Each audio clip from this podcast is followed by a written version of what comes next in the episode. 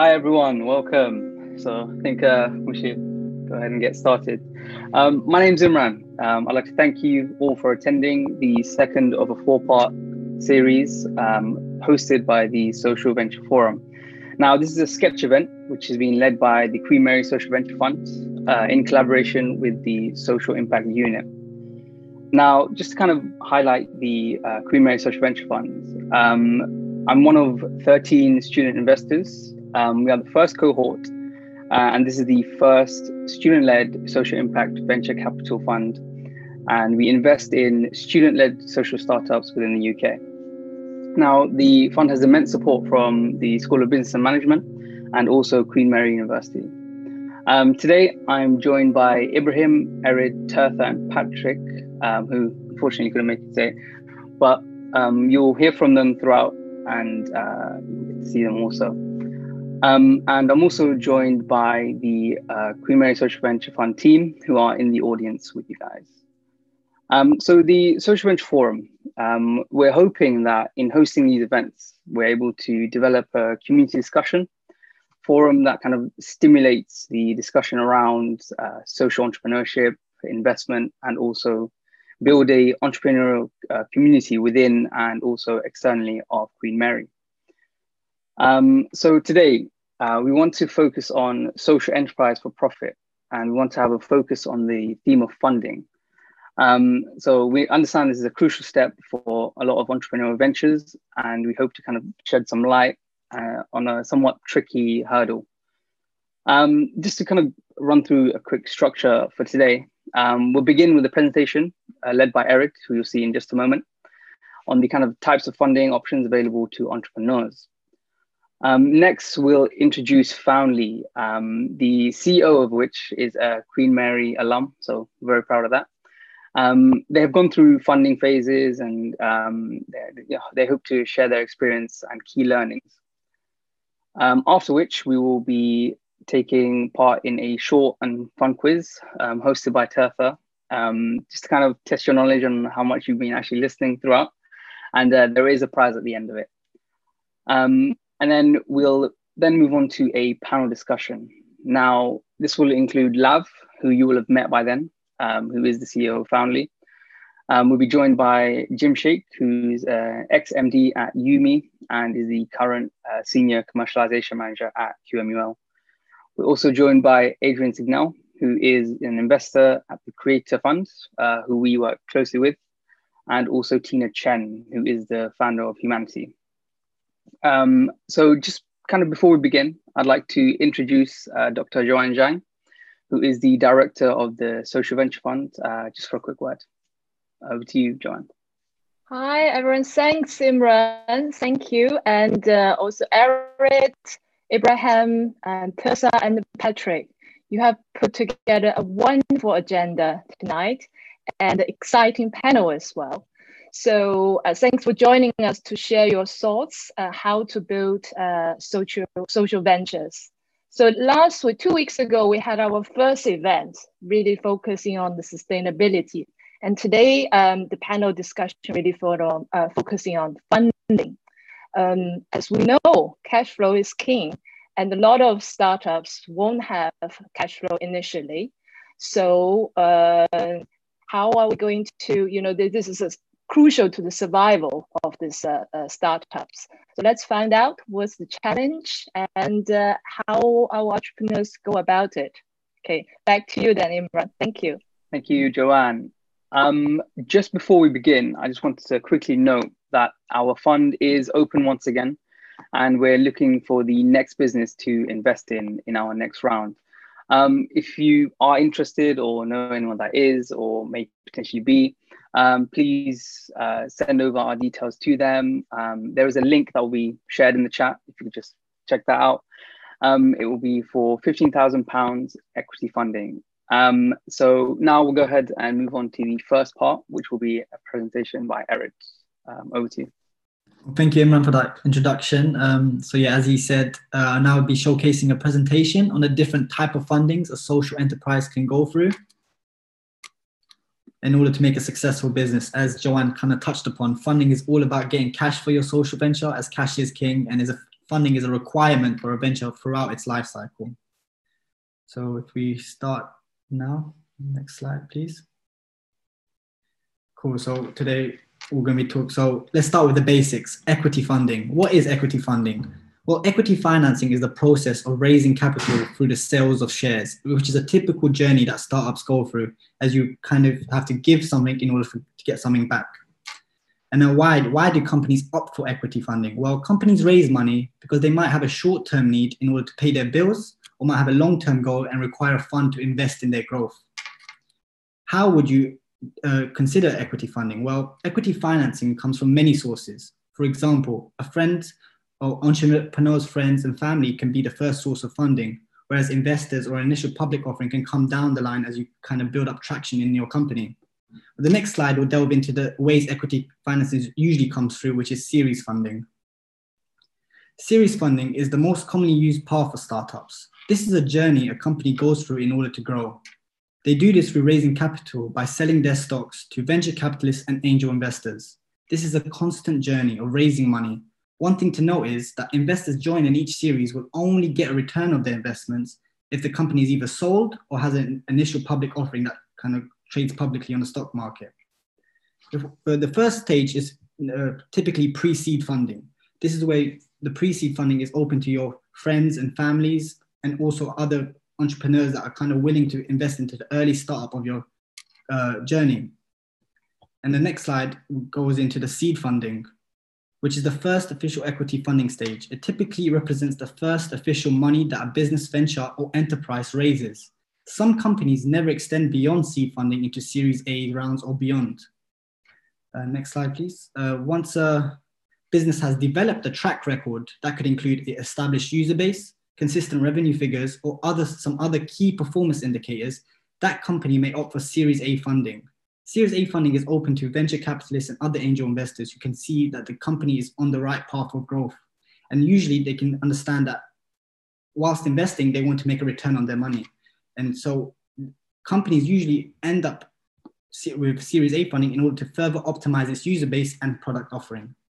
Moving on, we have Series B plus. This can extend up into Series E, which is where all of all these rounds are about taking the business to the next level, past the development stage.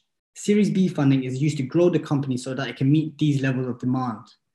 Series B is often led by the many of the same characteristics as we find in Series A, but the key difference is that we now draw in more investors who specialize in later stage investing as necessary as you delve past into the different stages, you're deemed as less risky to invest as you kind of have a track record of an established user base and you have expertise of investors who have joined in the earlier stages. So therefore, the risk for the investor's perspective is lower. And in the eyes of the funder, you're able to gain more traction as well as more funding for you to take that business to the next level. But, um, but move, uh, moving on, sorry, um, there's other types of funding, which could be grants or donations, which are usually what social enterprises look for.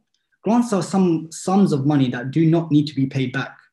Therefore, that it gives you that accountability of not having to give off that equity in return of some money in exchange. Well, grant funding is typically offered by charitable, philanthropic, or government bodies. Rather than investing for a financial return, these bodies are investing in the social outcome that your enterprise offers. For example, the Global Innovation Fund invests in projects that improve the lives of the poorest people in the developing world. And these and this fund doesn't necessarily ask for equity in return, but rather it will um, fund in for the development of the society as a whole. Moving on, we have crowdfunding, which is aligned with a marketing strategy as well as a funding strategy. Crowdfunding is the use of small amounts of capital from many individuals to finance a new business venture. Crowdfunding makes use of the easy accessibility of vast networks of people through social media and crowdfunding websites. Examples include Crowdcube, GoFundMe, Kickstarter, and Indiegogo.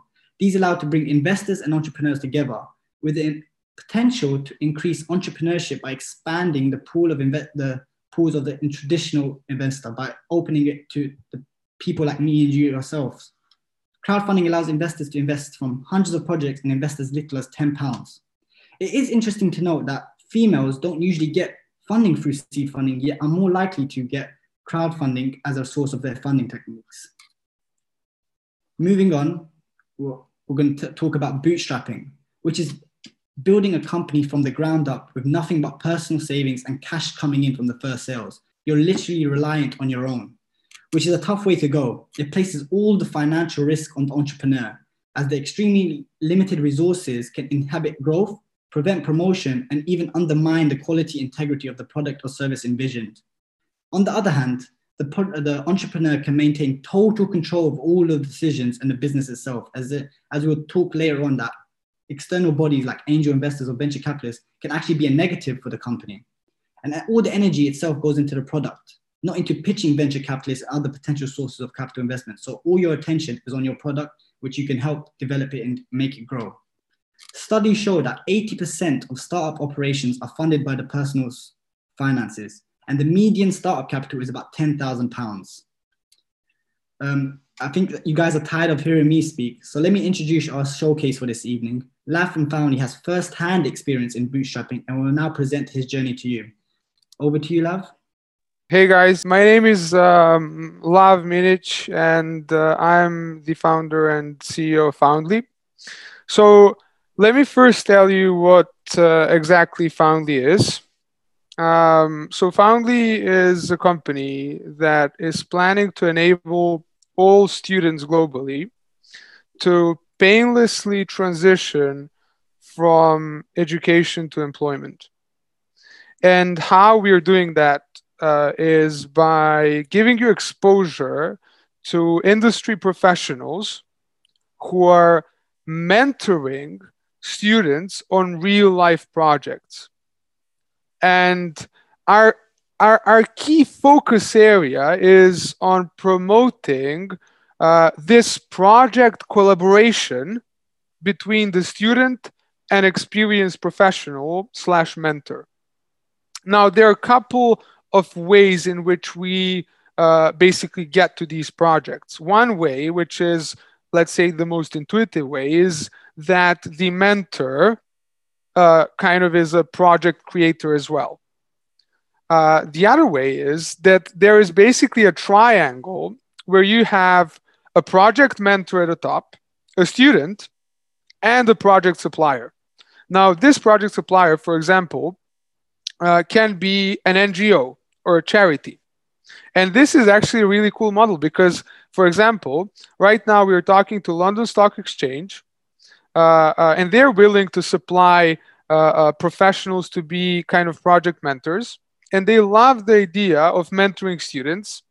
And they even, you know, they, they, they love the idea even more of mentoring students on projects for NGOs and charities. So if you if you look at the model that we are kind of creating, there is this triangle.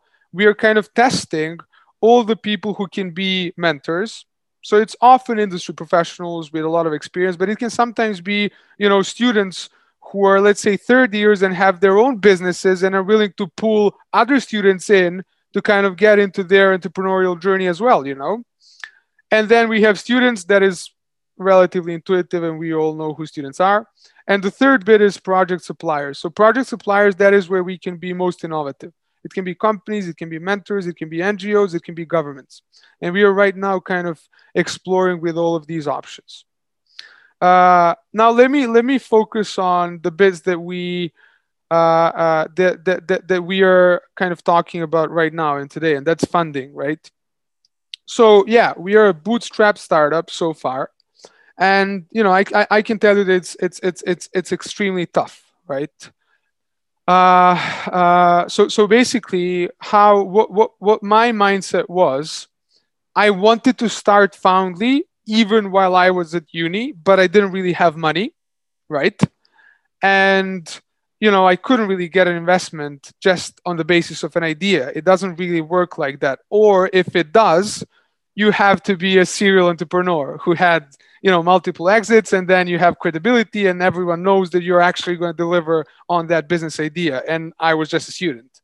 So basically i had to kind of work and uh, try to earn my pre-seed money let's call it that way. And so you know i i, I basically did that right? Uh, i went uh, i was headhunted by OakNorth. I was a bit lucky. Uh, and yeah i, I got uh, uh, you know a decent paying job uh, stayed there for 18 months, saved around 20K. And after 18 months, I was like, okay, you know, I have uh, a, a personal runway to live and pay some, you know, basic expenses for another year, you know.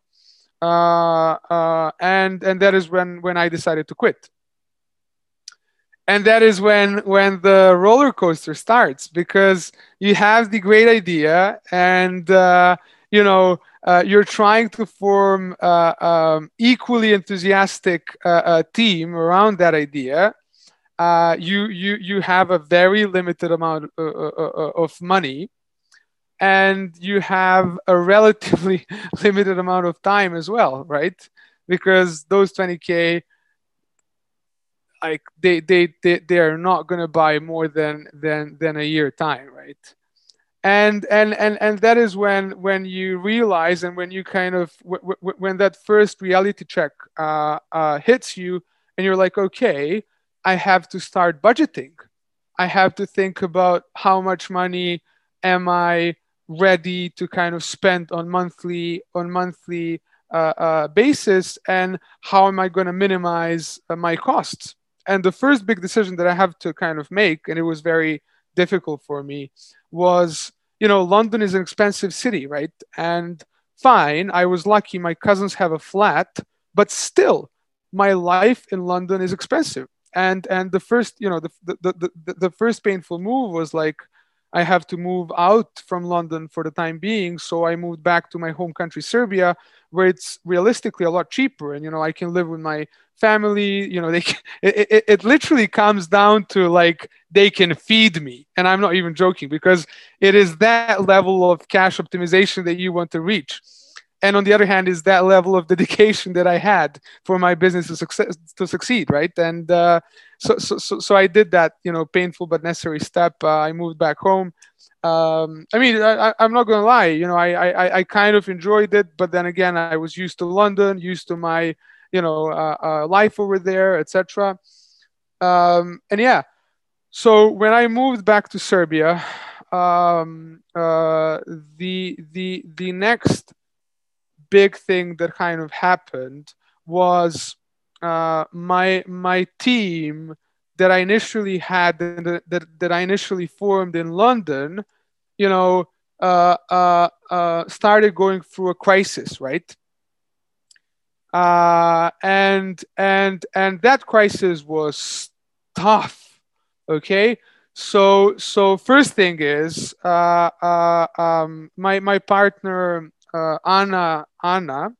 Uh, uh, she thought that she could do bootstrapping and she thought that she was ready for that you know and and and what happened is that uh, uh, in reality, she wasn't really ready, right? She wanted to keep her lifestyle. She wanted to keep her, you know, apartment in UK. She was not ready to make the jump. And what happened is, after uh, three months of working full time in Foundley, she was like, uh, "Well, you know, I can't really sustain my lifestyle, and I'm not really ready to, to, to, to, you know, forego this lifestyle for the purposes of building a business. So, like, you know, I'm kind of out."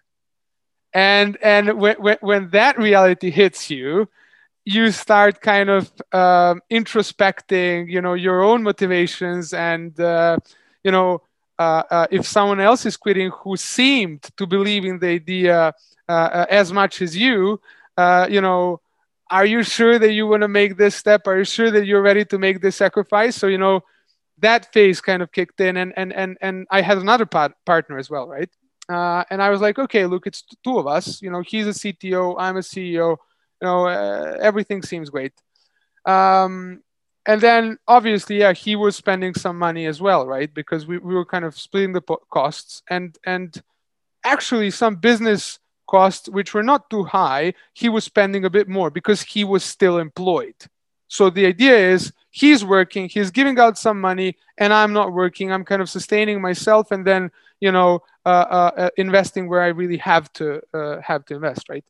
Um, and and the point there is, you know, if if I'm putting everything on the line, I constantly have this psychological baggage of like you know i want you to put everything on the line as well. I don't really want you to keep your little lifestyle and like you know uh, uh, uh, earn that cash be a partner in this business and bear almost zero risk. So at one point that didn't even you know that didn't really work out and it's it's almost actually i'm almost one year into the business. We went through the mvp phase you know we we we, we were quite successful you know we had more than 2000 students. Uh, uh, ibrahim was one of our students as well uh, who used foundley we had more than uh, uh, uh, 20 companies.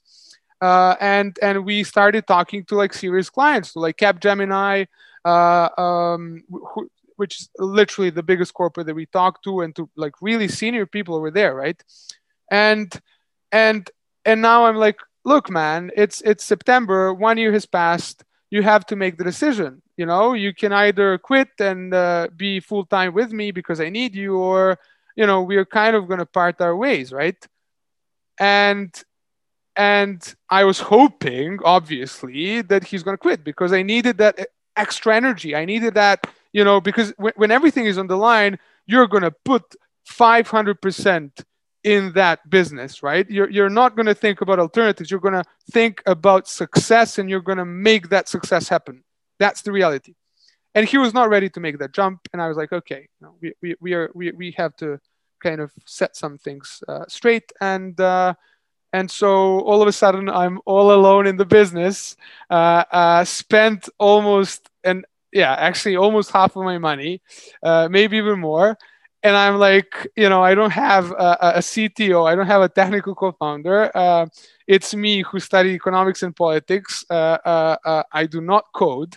Uh, who wants to build a tech company? and at that point, it was like I wasn't even asking myself if I'm going to stay and if I'm going to kind of, you know, uh,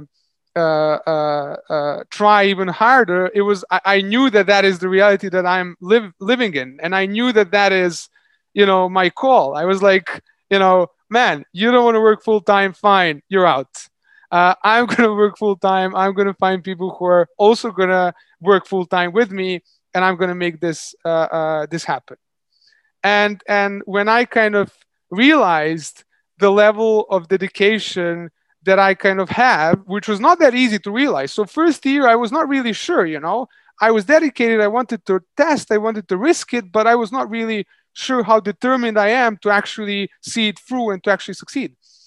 And uh, and uh, by the way, we are we are still very, very, very far away from the success that I envisioned. So like uh, we, we we haven't even started, literally uh, uh, I don't want to, to make it sound that, that, that, we kind of you know are successful or whatever. It's it's it's we're not there yet. Uh, and and and then so so that thing happened uh, kind of a crisis but not really a crisis because now I really know that I'm kind of seeing this thing through. And you know kind of good things started gravitating towards me. Um, uh, you know people who are really determined who have a lot more experience than I do started kind of seeing uh, and, and and and and valuing my my energy and my determination and my vision and uh, uh, uh my dedication and uh, um, those things kind of uh, really really helped me get a super strong team of people who have a lot of experience who uh, you know, uh, uh, uh, so, so, so yeah, so, so basically th- at that point, uh, a guy, my new co-founder and COO joined me. he he um, built a business prior to Foundley. They built like um, a booking.com for fishing trips called FishingBooker, and it's a company that's that's that's uh, valued at around 50 million, one of the biggest startups uh, in this region. And he was fifth employee there, like, you know, head of business development. Uh, he built out the whole sales function, uh, increased their sales from 50K to uh, 4 million over the course of five years. and and you know it's, it's he's, a, he's a superstar. And then you know finally the guy who was principal architect at, at, at microsoft uh, uh joined us as a cto and third co-founder. So kind of you know all those puzzles kind of started coming together uh, uh, w- when you go through that hardest, most difficult phase where where everyone fails, and uh, or or not everyone, just 99% uh, of startups fail. Uh, so so like you know I, I i can i can i have so much materials and i have a lot of things to share and kind of put out there and and and and and, and talk about but i don't want to you know overwhelm you first of all. And then i i also want uh, this uh, panel discussion to kind of happen. So i don't want to hijack this uh, uh, uh, uh this this this meeting. But anyway uh, that's the real story of, of, of, of, bootstrapping, or actually, it's it's the top of the iceberg of, of, of bootstrapping and what it really looks like under the hood, and like, um, yeah, it's it's it's it's painful, very painful. Um, uh, uh, but it uh, kind of you know it, it it it helps you get that grit and and and, and that you know grittiness and, and that uh, determination and it tests you like it, it literally tests you like every single day. So uh um so so you know if if if you're if you're up for a crazy ride if you're up for a roller coaster and to test you know the deepest uh you know uh, uh, weaknesses of your character and your your uh, you know uh, uh, uh, uh strength of will uh, you know go go for for for the boost bootstrap uh, approach. That's um, that's that's that's all I can that's all I can say really. You know. Um, yeah, hope this was useful and interesting. Um, if not, let me know. Uh, honest feedback is always uh, very very much appreciated. So uh, you know, let me know if I'm boring. I'd like no, no. to change that. yeah, I, don't think you get boring from you.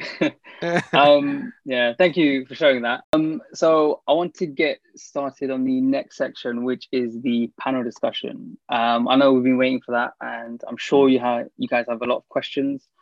Um, so please feel free to ask them in the chat, and uh, we'll you know, ask them as and when uh, during the panel. Um, I'd just like to hand over to Erid to go ahead and cover that. Over to you, Erid.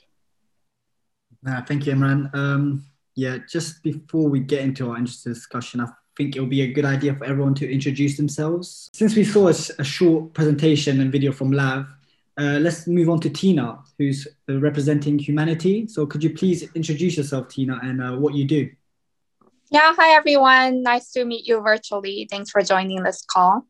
So I started Humanity two years ago, and it's a social enterprise producing ready to drink oat milk tea lattes in matcha and Earl Grey flavors. And it's inspired by Taiwanese milk tea. And we focus on using ethically sourced ingredients, um, using quality and low sugar, free from additives, and creating something that provides natural energy without the crash of coffee caffeine. Brilliant. Um, and yourself, Jim? Um, hi guys, my name is Jim Shaikh. Um, I'm a, I work in the tech transfer office at Queen Mary Innovation. So we help academics to commercialize the inventions that they make at Queen Mary. Prior to that, I um, I ran a business for about 10 years from startup to exit, and it was a business that invented a baby feeding bottle that warmed itself up. Um, we invented technology developed it, and we ended up uh, selling in 20 countries around the world before I sold the business to a US company. Brilliant, brilliant, very exciting. I'm sure we're going to hear more about that journey later on. But uh, Adrian, could you please briefly introduce yourself as well? Of course. Uh, first of all, thank you all, everyone who kind of played a part in organizing this and putting it together. Um, it's fantastic so far. So yes, my name's Adrian. I'm a investment partner at Creator Fund, um, and a bit about Creator Fund. So we're a, a venture capital uh, fund that invests in early stage startups. So, uh, kind of referencing the earlier talk. So, this would be pre seed and seed. And we do this, um, it's university based startups, is what we focus on all over the country. Um, we invest up to 150, 150,000 pounds. Um, and we're backed by Founders Factory and Eric Schmidt's um, Schmidt Futures. Um, perhaps a little bit more about me. Um, my kind of my day to day is that I'm a PhD student at King's. Um, very different from my investor kind of life. I, I research viruses like HIV and, and SARS-CoV-2.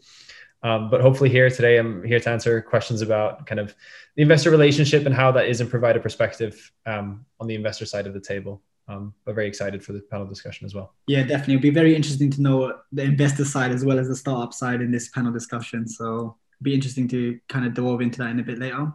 Amazing stuff. So um, let me just start with you, Lav. Um, I know you have experience in fundraising both at OakNorth and Foundley, as you touched upon. So how did the fundraising differ between the two, and what may be some of the advantages and disadvantages of each of each of them? I know you briefly touched upon the advantages of uh, bootstrapping and the disadvantages, as you said, but again, could you just delve a bit more into like the two? Yeah, I mean, uh, okay, that's yeah, that's that's that's interesting. Um, so so so so look uh, at OakNorth, um, the founders they have they're se- like serial entrepreneurs. Uh, they've previously sold their business for 800 million. Uh, uh, so so so like when we were raising at OakNorth, it was it was it was it was almost like going for an IPO because we were raising half a billion from SoftBank. So like you had most of the infrastructure, uh, you know, you had all the fancy decks. You, I had a team in India that supported me on making these fancy decks and kind of doing all different scenario analysis and calculations and fancy financial models and. Uh, you know, you, you, yeah, just uh, a lot of support, um, a lot of high level connectivity. You know, uh, Rishi Khosla, the CEO and founder, he just simply has amazing network. Like he's the guy who dines with, you know, Jamie Dimon, etc. So like. Uh, in in that sense, it's it was it was piece of cake. uh, uh, uh, but but uh, so, so so yeah, I, I I would say that I mean look. I'm hoping that we are going to get to that stage where where where fundraising looks like at Foundley like it did uh, at OakNorth, you know, like fingers crossed. Uh, but but yeah, right now I can tell you what our so we're we are right now kind of in a pre-seed stage. We're looking to raise around 300k for 10%, and we already have a couple of offers. Um, so in that sense, how you know what, what we're really looking looking for right now, we, we we had two offers so far. One was from a VC fund, and one was for from a company that would let's say you know be, be closer to an angel investor, but like a corporate angel investor, whatever you want to call it. And and we we we basically did two aikido moves, you know, like they they came out with offers uh, to us, and we were like, okay, that's that's all great, uh, but what we are actually more interested in, you know, we want to do a pilot with you, and we were like, that's going to be a lot more valuable, you know, for us than if you just give us money. Mm-hmm. So so so I I would say that at an early stage startup, the most important bit is uh, the timing. So like uh, uh, uh, if if we raised uh, that money a couple months ago without really having some uh, indication of where we should kind of look for that product market fit and really you know have envisioned how we're going to scale but like really how we're going to scale. Not like you know just having some idea of how that scale is going to happen. Uh, we we that, that that money would just put a lot of pressure on us. You know we would have people with some uh, expectations that are unrealistic for that stage. So so uh, so you know investment in an early stage startup can either be the best thing that happens to you or the the thing that kills you so so you know uh, um, I'm I'm quite proud of our you know jiu-jitsu uh, and aikido uh, uh, uh skills uh, because yeah so, so, basically what we did we tr- kind of transferred that offer into okay fine that's great you know let's let's put that on hold but let's first do a, first do like a pilot you get to know us get to know how we work get to know how we learn and feel the value that we are creating uh, uh, on your skin. And then, so right now we are we are basically running two pilots.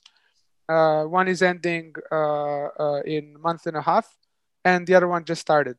So so you know, let's say in, in two months we will probably raise that pre-seed round. Um, and and and and and and the second thing that's that's very different. So OakNorth raise was very corporate you know a lot of uh, legal stuff uh, complex difficult you know clauses and stuff like that. And at this stage it's more more friendly you know? Like i i i am only going to take money from a vc who i can drink a beer with.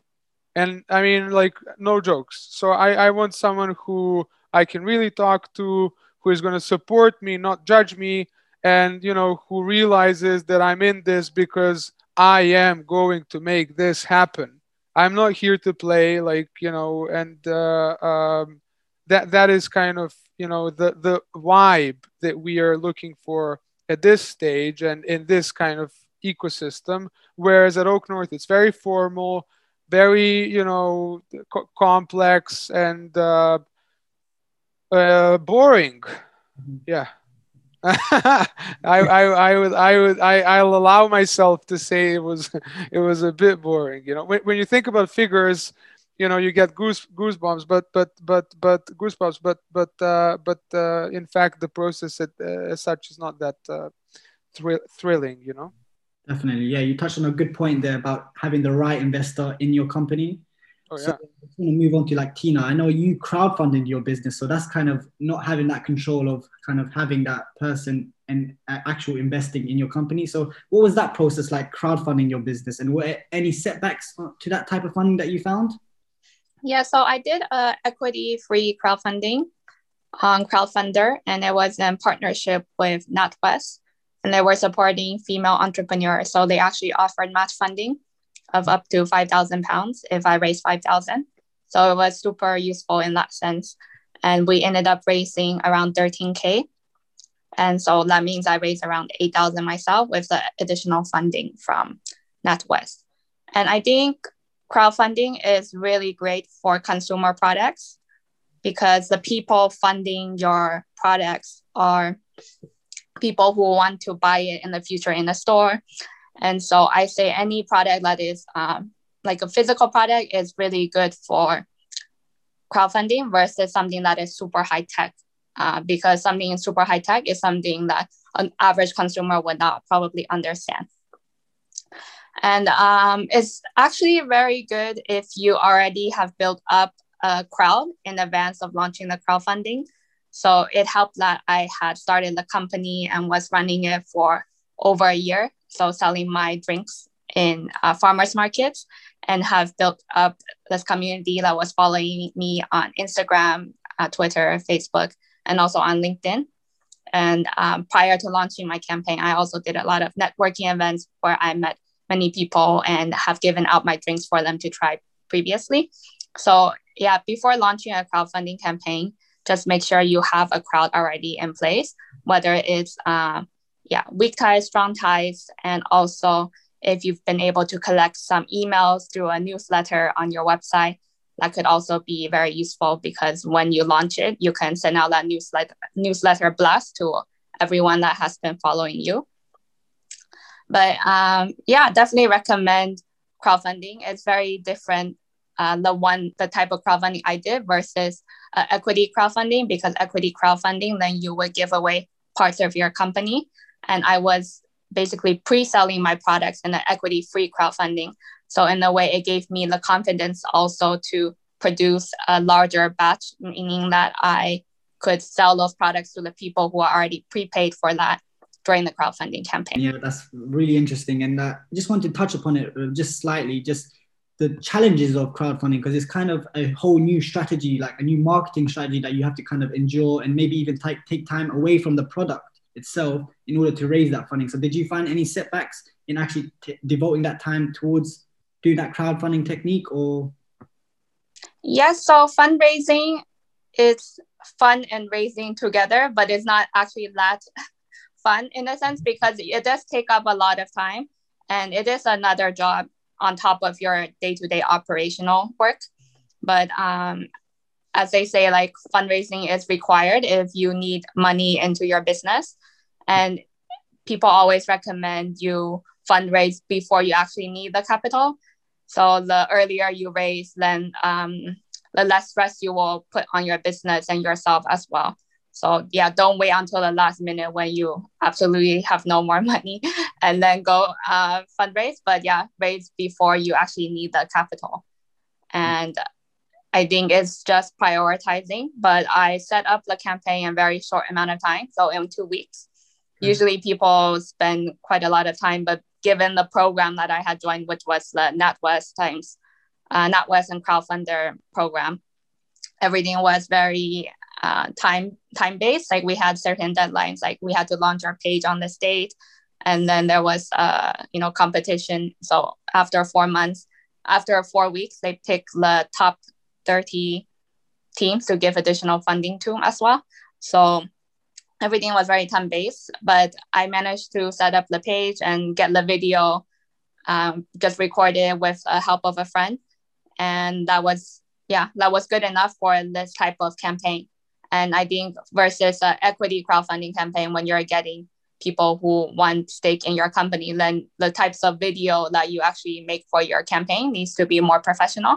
But for something that is an equity free crowdfunding campaign, it actually is quite popular with the consumer that it looks homemade because it shows that you are the for like you are the face of your business. We're not corporate businesses trying to raise money. Like we put our heart and soul into our businesses, and that actually comes through if you have a more homemade video. Brilliant. Yeah, that was some really great advice as well for anyone who wanted to crowdfund with understanding that marketing strategy. I uh, just want to move on to Jim now. Like, uh, I know your experience is also in consumer products and kind of your funding experience pertains to angels, if I'm correct in assuming. So, yeah. what are some of the advantages of having an angel on board in your company?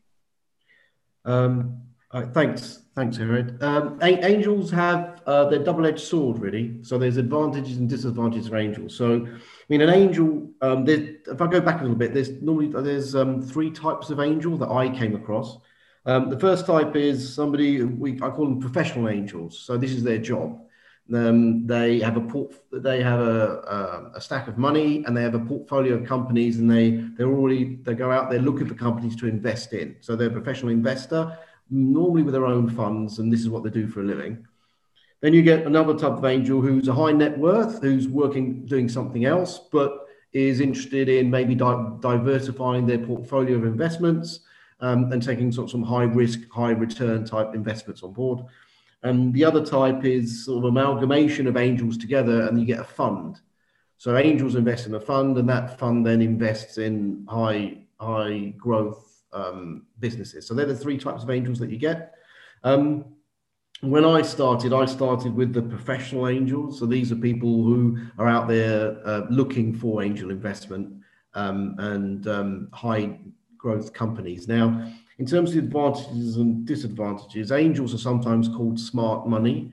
So, as sort of Lav was saying, um, there's the money side of it, and then there's the added value of what the angel can bring and that's normally their selling point that they they provide the equity funding normally or loan or debt funding that you require but they'll also try to bring something else on board so they might have um, i know contacts in the industry that you have they might have ex- previous experience and they can they can bring those added added elements to your business. So that's one advantage of the angels. Um, also um, you might find that angels are sector specific so there might be an angel who really likes a certain sector. And so sometimes they may go with their gut feel more than a very professional VC approach and be interested in the business and be interested in helping the entrepreneur in that sector. So uh, I'm not saying they do less due diligence, but they probably don't do as much as the VCs tend to do and go through months and months of due diligence exercises. Um, uh, they're they're the main advantages, but unfortunately, then those same advantages can give you disadvantages.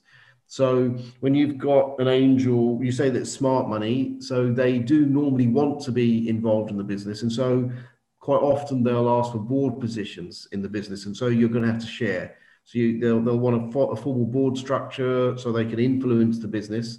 Um, and so, quite often, if you get a number of angels on board, you'll find that you've got a lot of people coming on board very quickly who are board positions. And when you've got a board position, there is some control and some uh, over the business goes forward. So, you've got to really understand that. Um, uh, also, angels tend to have, in the UK at least, a certain ticket price. So you won't often get an angel who's going to go up for the full 300k. Their normal ticket price is between 20 and 50k in the UK. In the US, it's higher. Uh, and so if you're looking for two or 300k, you, you are looking for three or four angels to come on board. Um, and the last thing is, um, in my experience at least, a lot of the angels go to what I call angel school. So they've all they're all come with the same sort of formula. And sometimes there's things that you have to try to avoid. Sometimes they'll want to sort of wrap up their investment in a what's called a convertible loan or a debt. It, it's sort of debt, but it's masquerading as equity. And when you do that, you have to be a little bit careful because they're different instruments. Equity is one instrument, like a shareholder. Debt's another instrument. And if you if you um, are a debt holder, then you have a little bit more control of the business in terms of getting that debt repaid. So you have to be a little bit careful with the terms that you agree to with angels. So hopefully that was useful. Yeah, definitely, definitely. And I just wanted to touch briefly upon like this misconception people have about angel investors that you need a personal network in order to get an angel investor on board. So like, could you just please briefly explain how you actually got an angel investor to actually come and invest in your company? Uh, yeah. So, uh, um, as I said, there's the three types, and so um, obviously, I mean, I, I, I went through all three types. To be honest, um, some of the investors were people who knew me, uh, but who are professionals own right. Uh, the professional investors, um, there are various uh, angel groupings and networks that sort of inhabit London in, in general certain cities, London, Oxford, Cambridge, and, and further afield. And so what you can do is you can, uh, um, if they're organized in a certain way, you can send in your, your pitch. Um, the network will do a little bit due diligence. And then if they like what you're saying, they'll invite you to do on a pitch day. So there may be eight companies coming together uh, once a quarter and, and, and you pitch to that angel network or angel group. Um, so, but once you've started that process, you find there's a whole sort of network of pitching events and angel events that you get into um, off, off the back of that. So I spent, it took me a year from, from finishing my business plan to having actually getting the money in the bank. So it yeah. took me about 12 months to do that pitching, identify the angels and, and raise the initial raising that I needed to. Brilliant. Yeah. Very insightful. Very, thank you for that, Jim. Uh, just moving on to Adrian now. Uh, as an investor at Creator Fund, it'll be interesting to know what kind of approach you take in identifying what companies to actually invest in in Creator Fund. Sure thing. And just kind of to add some nuance to that I think the answers that we've heard so far really showcase how it's very unique to the company, right? And every company has a different investment strategy, and rightly so. And it's it, if you're a founder um, out there somewhere on the internet, um, it's about finding what you know what fits for you. And for an investor to answer your question um, aaron is it, it's very much the flip side of that right? It's what is right for us. So when you find investors it's very much a relationship um, hopefully the type of relationship that lav is pointing to where you can go and grab a beer um, at the end of it all. Um, but i think it depends right? So the first thing to note about venture capital is that the type of investments we do we're very we're okay with risk right? I think that's a really important kind of point to make that we're looking for what is risky businesses, but we have to have a fundamental belief that you know they can achieve what it is they want to achieve. Now for VCs as well, pointing this out, you know, compared to crowdfunding, angels, and similar things, VCs have funds; they have to return a profit. They usually have, uh, you know, their own investors called LPs that put money into the fund, and they're expecting to see a return. And given, as you guys all know, uh, you know the, the number of companies that make it past their early seed rounds and actually make it is, is very small. So we have to make sure that we can bet. So for example, in my case, you know the lens we look at companies is, well, is this company going to be that company that if they make it, they cover all our bad decisions as well.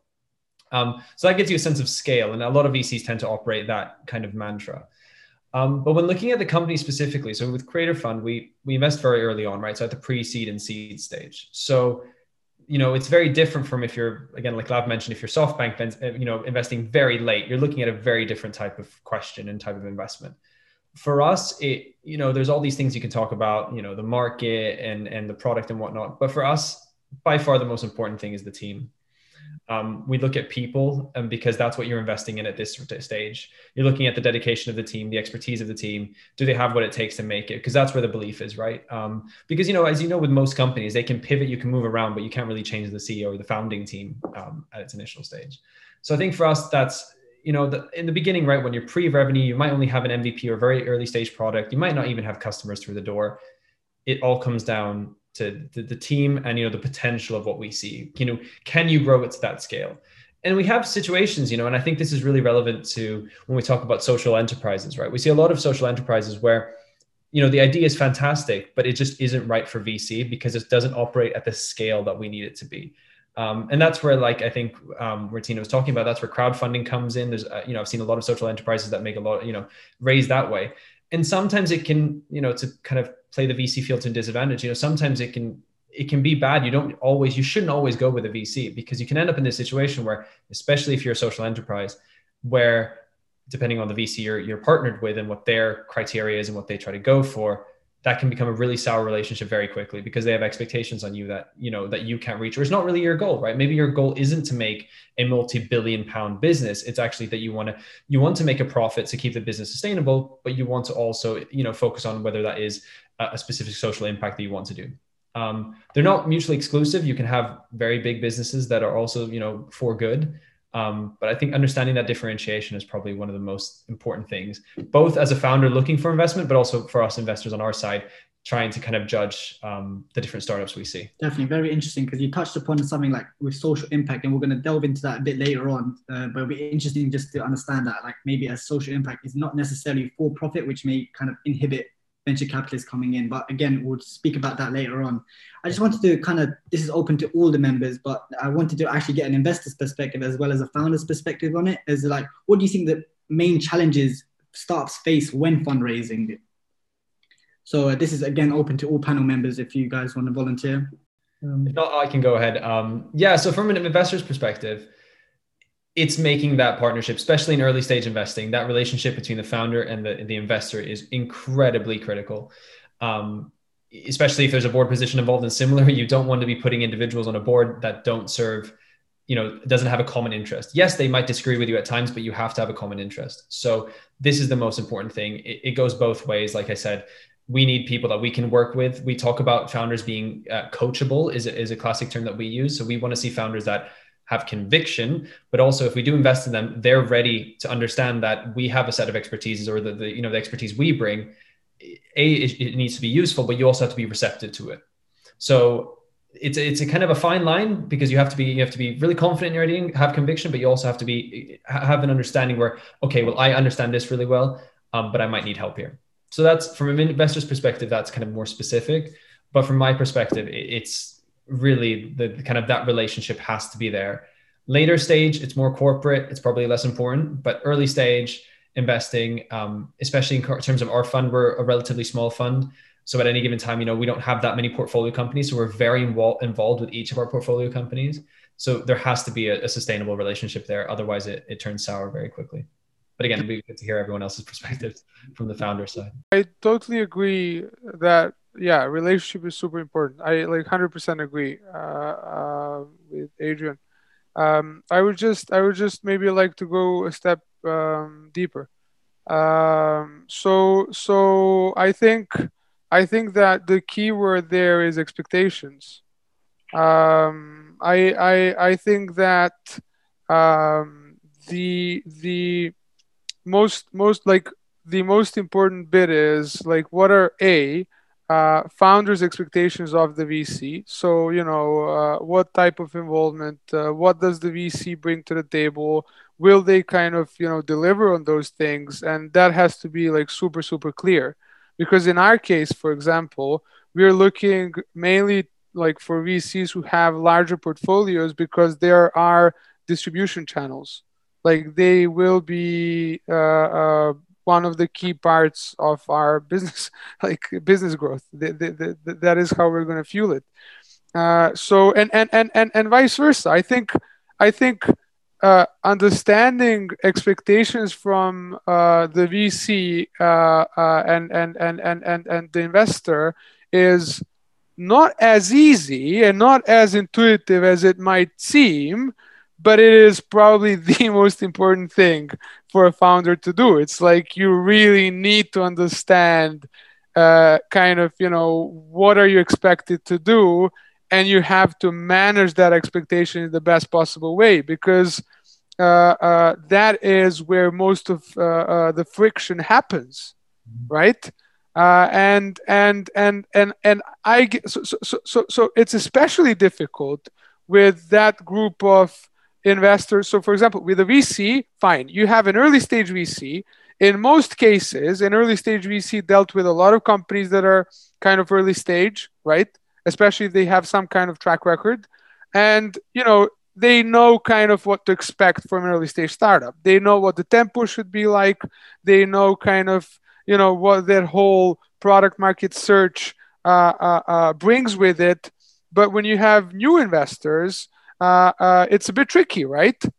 Because like they might try to impose certain tempo that simply doesn't, you know, fit that situation in which those founders are and in which that startup is. It, it, it can be kind of out of context. So understanding context and expectations of an investor uh, and vice versa, obviously, uh, uh, is, is, is, is, is, I think, if I would break down relationship bit, I would be like expectations, context, kind of feed into uh, uh, that good relationship. I guess there are a couple more important things, but those these are kind of intuitively what come to my mind as as as as as the most important. If if if that makes sense. Yeah, very very enlightening. Thank you for that. Um, okay, just uh, staying on the topic for a minute. Um, what do you guys think the future of fundraising looks like? I know Tina kind of talked a bit about crowdfunding and like that's kind of picking up traction and popularity as as you mentioned the advantage of it tina. But again what do you guys think uh, the future lies in fundraising? Where does it kind of stand? Um, if you want to go jim? Okay. Um, i think uh, following on from what adrian said it, it it will be individual to the company. So we looked at crowdfunding both um, for sale sort of non-equity and equity funding and sometimes your funding round at the beginning can can hamper your funding round later on. So don't forget when you go for, for money, you're likely to go for more later on. It costs money to grow. Um, and so you've got to have a slightly longer term view on your funding. So it, it might be that, yeah, it's great crowdfunding, it's really good for certain types of products, but it may not be for other types of products as you go on. For example, we looked at um, crowdfunding equity funding. But if you then move on down the line and you're growing, and we were a product company, so we need lots of money to grow um, in terms of physical product.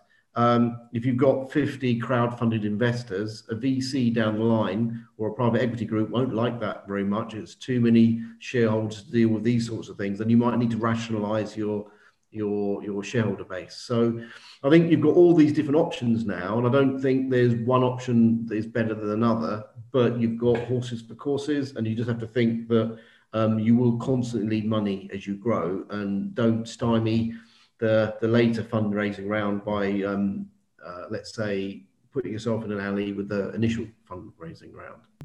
No, definitely, definitely. And uh, I just want to give this over to you, Tina. Like you, as Jim touched upon, like it's not necessarily you kind of honed into just crowdfunding. So have you got a future outlook for Humanity and like the future fund, how the future fundraising looks for like for your company? Yeah, so I am actually thinking about equity crowdfunding for future. I think crowdfunding is very good for consumer facing products. And it's a, a successful story would be, uh, for example, Brewdog they've done really well doing equity crowdfunding. And because it's a product that people consume, uh, consumers are very in touch with the product, that is actually helped the brand grow and brand awareness has increased because people were so into buying a share of Brewdog when they were back then crowdfunding. And it's only helped with their brand recognition uh, globally. So that's definitely something that I'm looking at. And I think that, for example, one reason that I haven't looked at VC or angel is because I also think that my business is still growing, it's still at the early stages. And I'm not ready for the valuation as well because so far, like we have around 20, 20 stores around London selling our products. And actually, one is close to Queen Mary. It's called Foldo in Mile End. It's very close. So Queen Mary students can go check it out.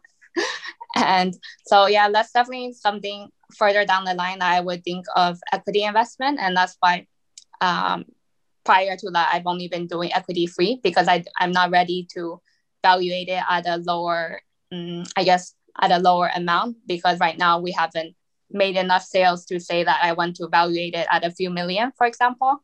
So it only makes sense later if I'm able to get into some major stockists that I can say, oh, I want to evaluate the company at this and I want to give um, 10% for, you know, 150K versus now they, they can tell me I, I can buy your company for just a few thousand, right? So I think it's when, when the, I feel ready that the company has shown enough traction that I would go for uh, equity crowdfunding or through a VC or angel.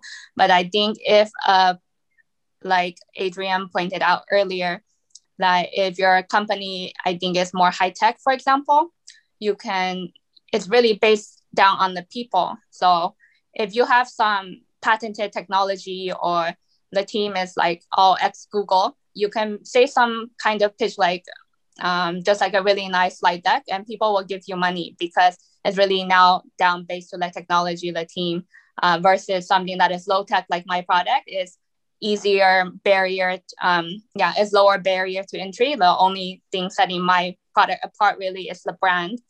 And so uh, i think that's the difference depending on the type of product and the type of company you have what type of funding you go after at the beginning. Yeah i was about to just comment on that because I, I, think what tina pushes points upon i think it's a really good way to think of it and to comment on your first question because i think it's a really interesting one where the future of fundraising is we've seen, if we think think a bit macro for a couple of seconds, we've seen this massive influx of capital in early stage. And I guess you know the economists out here can tell me it's because of low interest rates or whatever it is. So, and I don't see that changing, right? There are new funds popping up left, right, and center. They're becoming more specialized, so that's something to be aware of. You, and and I think that's almost a good thing for when it comes to social impact and, and social enterprises, because there's a lot of funds that tend to focus on that. Um, obviously, we have like the Gates Foundation and a lot of philanthropic, you know, funds that don't necessarily take equity. But to answer Tina's question, I think something it's almost a word of caution here, right? Because you know, I can think of the top of my head a lot of VCs and a lot of angels that would have invested in something like humanity very early on because people that's kind of what's happening. People are investing early and early. You know, I see VCs that invest at the idea stage now, which may sound ridiculous. You know, maybe 20 years ago it was ridiculous, but it, right now that's absolutely what's happening.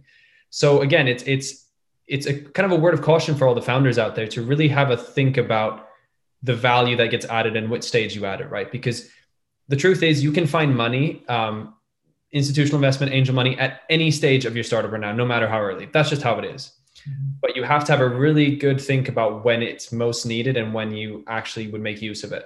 Because otherwise, you're putting yourself under a lot of stress and a lot of pressure if you get enticed very early on and someone says, Look, I'll give you 100K for this um, and again, you might get loads of dilution because they only, you know, we have this all the time with companies where they've been approached with VCs that almost a little bit predatory in a sense, where what they do is they give them really low valuations um, and they give them a 50, you know, a 50K check, but at a very, very small valuation. So they're already diluted so much, those founders. And down the line, if you need to find money down the line, you're going to be diluted, diluted so much that eventually, you know, you're not going to have that motivation to keep growing this company because you'll have so many people and with so many opinions. So I think it's kind of a word of caution here to look that there is money throughout this whole process, but you, as a founder, you have to have a really good think about when is the best time, and you know, it might never be the best time. It's always a difficult answer, but I think being aware of that is really important so you don't just automatically the first time someone offers you a big check that you just take it and go with it um, because it's a lot more nuanced than that. Definitely yeah i think that's very crucial advice for any aspiring founders here just to understand that when is the right time. Cool thank you. I just want to shift gears slightly and talk more about social impact. Nowadays social impact is an important category for startups and investors given the new modern view of capitalism that is not necessarily focused on straight for profit and involving wider stakeholders Adrian, if I could start with you, what are your thoughts on the idea of investing in social impact businesses? So I think we, we've spoken about this briefly. So it's a topic that um, I'm quite passionate about. And, and the reason I'm passionate about is perhaps not for the best reasons. And that is because that word social impact, impact investing, it gets thrown around a lot. It's definitely by institutional investors. And they use it as a buzzword. And what it actually means is it actually takes away from the companies that are actually doing social impact for good I gave the example in a call we had where you know there's a number of companies that think they're doing social impact just because they're hiring people or that and, and, you know I think it's up for everyone to make their own definition of what social impact means and what that means in, in the context of investing. Um, because it is kind of a it's a very open-ended term, right? Um, for me, it's interesting, right? You don't have to be in a specific sector. You don't have to be in solar or renewables or anything like that to, to be considered a social impact fund, right? Or a social impact company, whatever it is you're building. For me, I think it's important that you know yourself and potentially investors take a look at again aligning again maybe speaking to what Lav you have to be really aligned about the expectation of that is right?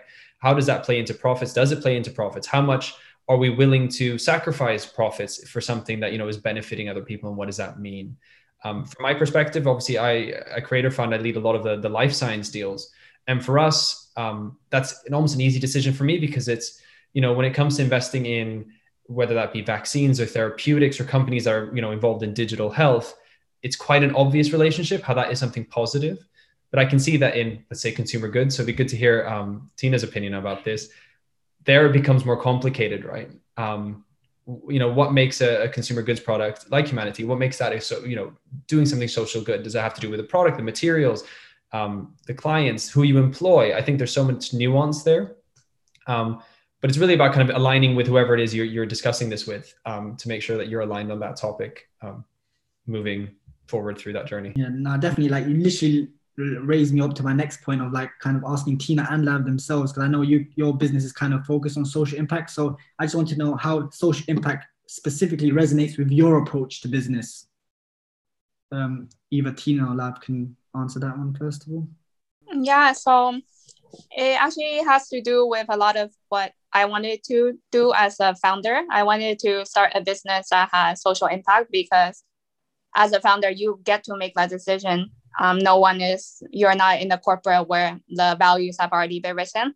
So I got to do that. And so I set up the business as social enterprise. So we actually changed our articles of association in our uh, to create a mission lock so that when further people join down the line, like board of directors, they cannot change that uh, mission lock because it's actually legally binding document in our articles.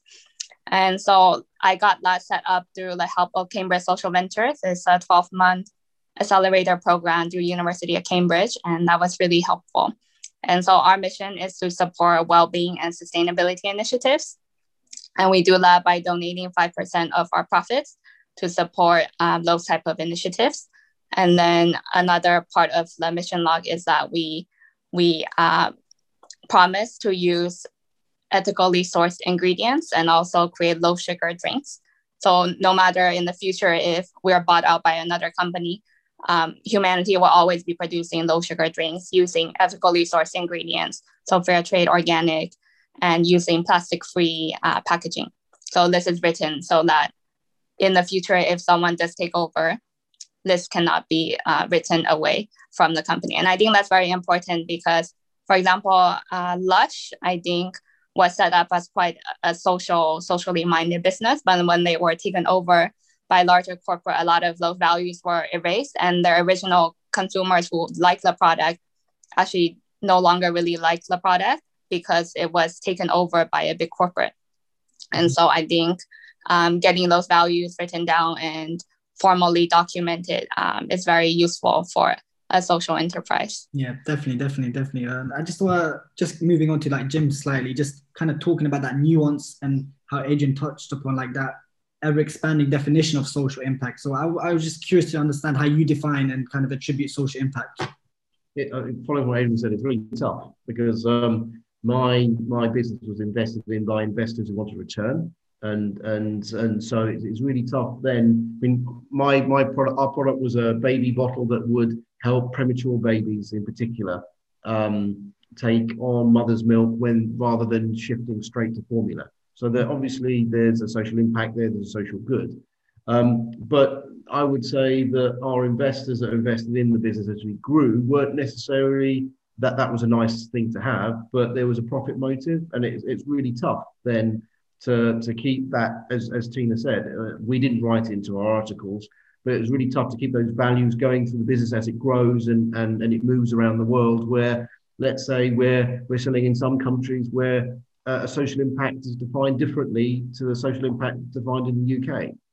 Um, and and the social good may be defined differently as well. So as you go international, so it, it's really quite tough. And so from our perspective, um, we had quite uh, we, we tried to keep the focus on the benefits of the product and the benefits to the end user and to the mother and to the baby. That's our focus. So that's where sort of Yoomi came from. It's you and me. So that that was driven through the brand. Um, but again we we we drove our values through our the team the hiring um, our end customers who bought into that brand and then our suppliers as well um, and that's really as far as you can go um, from our point of view, because at the end of the day, as Adrian said, when an investor is investing in the business, they need to make a return.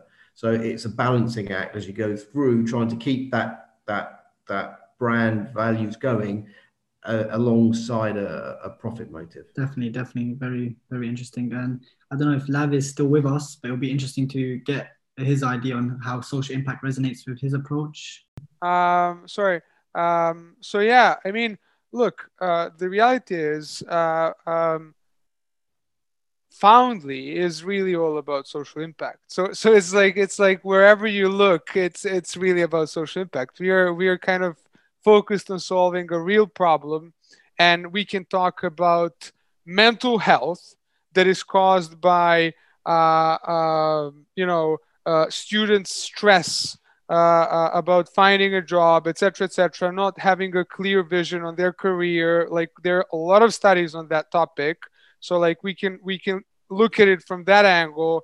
Then we can look at it from an angle where we are try literally triangulating uh, uh, uh corporate mentors, students, and NGOs and charities, literally helping you know charities do more projects and uh, helping companies like uh, uh, uh, achieve more impact than ever. Like they're mentoring the student, helping them get work experience by helping charities do do more work. So like you know, Foundley is engineered in such a way that that that it's really all about social impact. So like uh, uh, and and and investors understand that.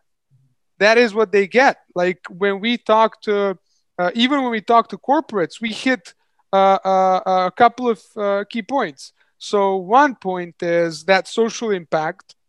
It's always in the conversation, always, always. So we're always under that umbrella. The other bit is obviously pipeline for the best talent. And the third bit is uh, uh, uh, uh, upskilling their employees. So, believe it or not, there are a lot of studies done by Harvard how mentoring helps mentors mm-hmm. improve and like continuously evolve and learn about themselves and improve, improve their leadership skills, communication skills, management skills. You know, zero base certain things. So, like, you know, it's it's it's it's it's re- like we we right now unfortunately we don't have capacity to like create these white papers but once we get into that mode, uh, uh, yeah, there's going to be a lot of thought leadership uh, around how to make a hundred percent impact first company. Like our motto that I'm writing on LinkedIn and everywhere, it's like you know, uh, uh, impact before money. Yeah, definitely. That, that that that is what we're all about because we know money will follow like it's it's easy to monetize things once you really create real impact. It's it's it's not that that's not the hard bit. The hard bit is to make an impact. Definitely, I definitely resonates with a lot of the audience members as well. Because I, I want to be conscious of the time and kind of leave some time open for some Q and A's that we've kind of been getting into the chat. And one of the questions um, specifically ask: uh, Do certain founders uh, or funders, sorry, like investors, require evidence of the intended social impact outcomes and an evaluation? So maybe uh, Adrian is best suited to answer this kind of question. Yeah. So I think there's there's again there's a nuanced answer there as well. I think moving forward, yes, we'll see more and more. Mm-hmm. But I think the important thing here is it, it's as soon as you set a really tight guideline, it means you it's very hard to cover that throughout all companies and all you know little criteria that is very hard to measure, right? And I think Lav and Tina can speak to that. It's hard to measure how much impact you're doing. So I think you see it written into bylaws. You see that you know how VCs are being set up now. You see that there's a kind of um, there's motivation there. I think more than anything, it's it's about the people you hire and it's about the investors you get on board. So like we talk a little bit about VC structure. Um, the the most impactful funds they're not necessarily writing things into their bylaws that says you have to invest in these businesses. What they're saying is that they're actually making it part of the recruitment process. So everyone they hire in has a strong passion towards it, but also the investors. So the investors of the, the venture capital funds, the LPs, they vet them and they make sure that actually you need to understand that this is how we invest and you have to be on board with that. So that's kind of one nuance to it. Um, obviously, you see a lot more kind of defined guidelines when it comes to finding you know more like philanthropic funds that kind of give funds without necessary equity or similar. I know if you go to something as big as the kind of the melinda gates foundation there you have to very very define you have to define exactly what you're doing and how it is impactful. Um, but for small stage vcs i think it's difficult for us to kind of have a pipeline and a framework that allows us to analyze companies in depth. So it becomes and this is a problem i you know i'm fully aware it becomes kind of our own judgment mm-hmm. um, which perhaps isn't a good thing. And you know, we'd be happy if anyone has a kind of opinions about how to improve that. I'd be happy to hear that. But I do think moving forward, we're the, the mindset is shifting slightly. Well, hopefully. Yeah, because uh, just it's going to come on to my next question from uh, Patrick in the audience. Is kind of like also kind of touching on this point of like, let's say how you mentioned briefly about greenwashings, where companies may intend or show a, a social impact, but not necessarily convey it in a way. So Patrick asks, especially specifically to Lav, how do you measure the impacts that you mentioned, for example, in Foundley? How could we have an evaluative measure to understand, yes, Foundley is doing this and that? So, look, the first and the uh, I actually answered to Patrick that that I will answer on LinkedIn, but since we have more time, I thought that it's going to end now. Uh, but since we have more time, sure. Uh, so the first and and and like the most intuitive way to do it, and and and and how we're doing it at this stage, is by being close to our customers. Mm-hmm. So we are right now at a stage where we are actually learning how to have that relationship that will enable to pick up all the signals from the customer base that is kind of coming our way. So we are really trying to uh, capitalize on that feedback loop where we are getting into the nuances of impact that Foundley had on them, and then how that impact was kind of made viral. Like, how did they then kind of so so Foundley impacts one person, but what Foundley really wants is for that one person to then impact another another five or 10 mm-hmm. and and and and that is something that we are right now focused uh, on capturing. One way is obviously uh, uh, through tech uh, uh, and the other way is by being very present and having like uh, uh you know just really following uh, uh, social media because right now people are talking about us on linkedin and then um, you know we want to see and track uh what impact we create and what conversations do we start and what topics do we raise and uh, those are those are those are those are some very basic ways in which we are currently tracking our impact.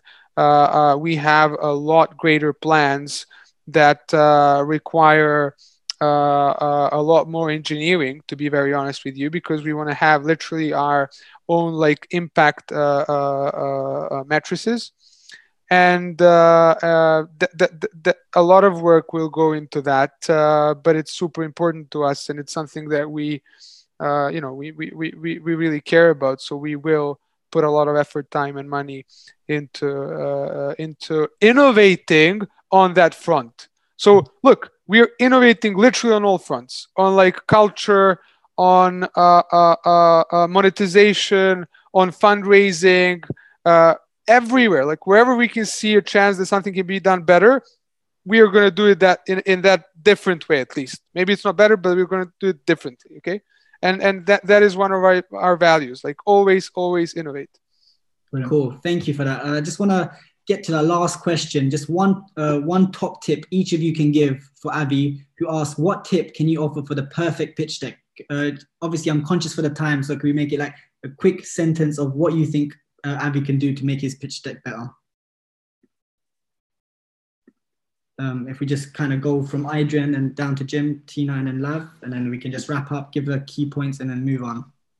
Great. I could speak to this forever. So Av, if you want to reach out to me after, we can we can chat or I can answer over an email.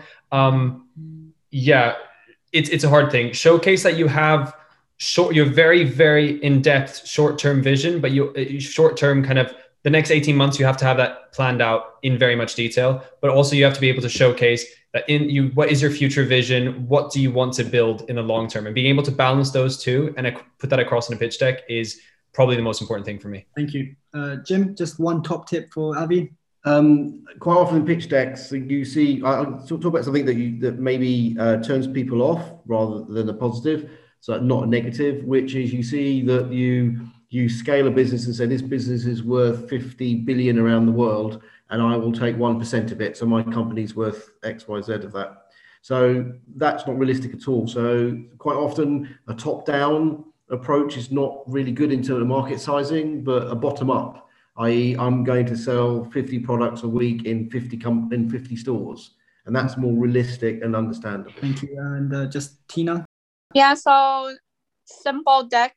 Usually, I have problem, solution, and in with the ask. So I think those are, and of course the team. I think those are probably the most important slides. Always have the ask uh, included.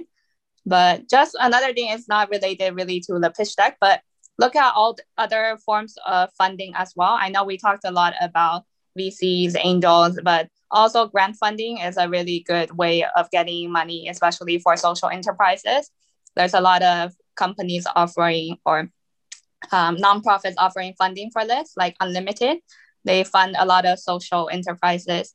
And so, yeah, definitely look outside just of what we talked about today as well. And those type of applications are very different than like a, um, applying to a VC. So yeah, the pitch deck will also be different.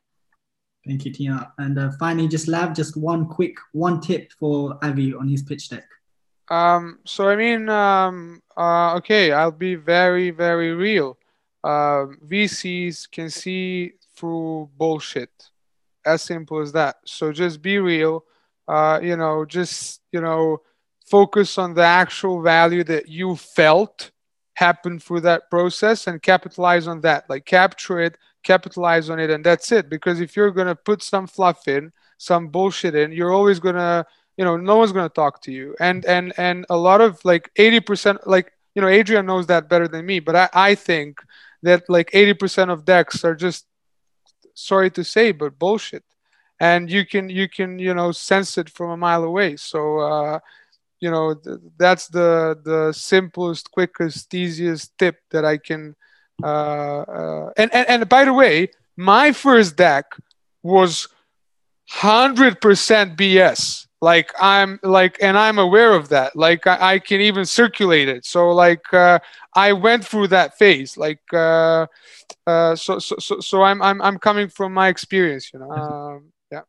Cool. Thank you for that Lav. Um, i just want to wrap up now. Just say it was very enlightening all your conversations all your experiences. And just like the key takeaways for me was the fact that understanding what fits for each individual's business and not necessarily each funding type is right for everyone so that's kind of managing your expectations for what you want in your business and also kind of building the relationships that are key in understanding what you, you want for your business and for the future of the business.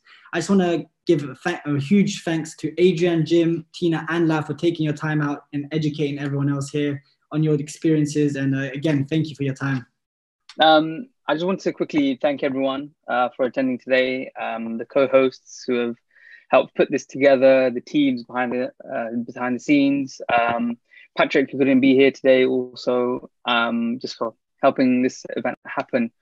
Um, we've got two more coming up, and uh, please make sure to check out our social media. Um, we'll be posting updates, content, etc um, for you guys to share and uh, uh, watch and listen and read.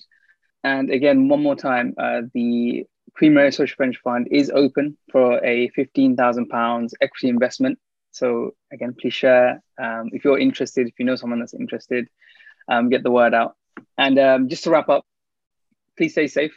Uh, fingers crossed we'll be back to normal life, hopefully by June, July-ish, if uh, Boris's plan goes to goes to plan. Um, and just again, thank you.